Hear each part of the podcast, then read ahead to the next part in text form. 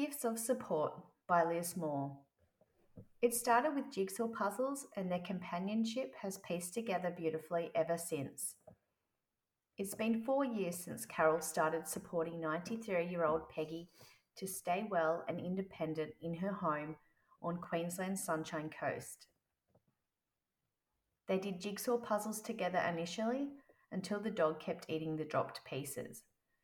Too many pieces went missing, Carol said, as Peggy laughed. The bond was formed. We just get along so well, Carol said. You're easy to get along with, Peggy replied. While Carol visits Peggy twice a week, Peggy has been supported by integrated living team members for more than 20 years now. She is glowing about her visits from support worker Karen and other team members also. It's been wonderful, Peggy said. They're marvellous and look after me so well. Peggy said when her husband Jeffrey went into care before he passed away four years ago, their support team was wonderful. The five time grandmother and one time great grandmother credits her ongoing zest for life to Jeffrey. He left me in good stead. He was just terrific and we got along so very well. I was very lucky and I've had a wonderful life. Born in Esperance, Western Australia, Peggy moved east, married Jeffrey, and they farmed citrus south of Wangaratta until a flood killed their trees. They became dairy farmers, then share farmers, and finally moved to Albury and farmed cattle and sheep.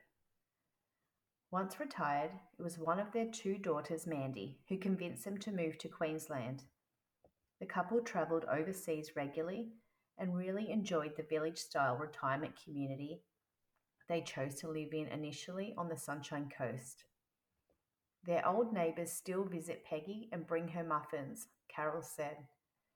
Peggy now lives on acreage with Mandy and her family and walks a driveway with Betty the dog each day. Peggy gets up and goes, Carol said.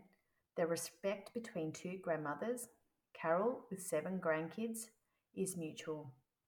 We share a lot, Peggy said. Carol's marvellous. It's not hard work, Carol said, after two, two decades as a support worker. It's rewarding work, especially when you've showered and helped a client. You feel good that they feel good. Carol said her approach to care is simple. If you go there and be yourself, you end up having a good relationship. The people and their families are wonderful. I've never come across an unpleasant person. Photo caption It's been wonderful. They're marvellous and look after me so well.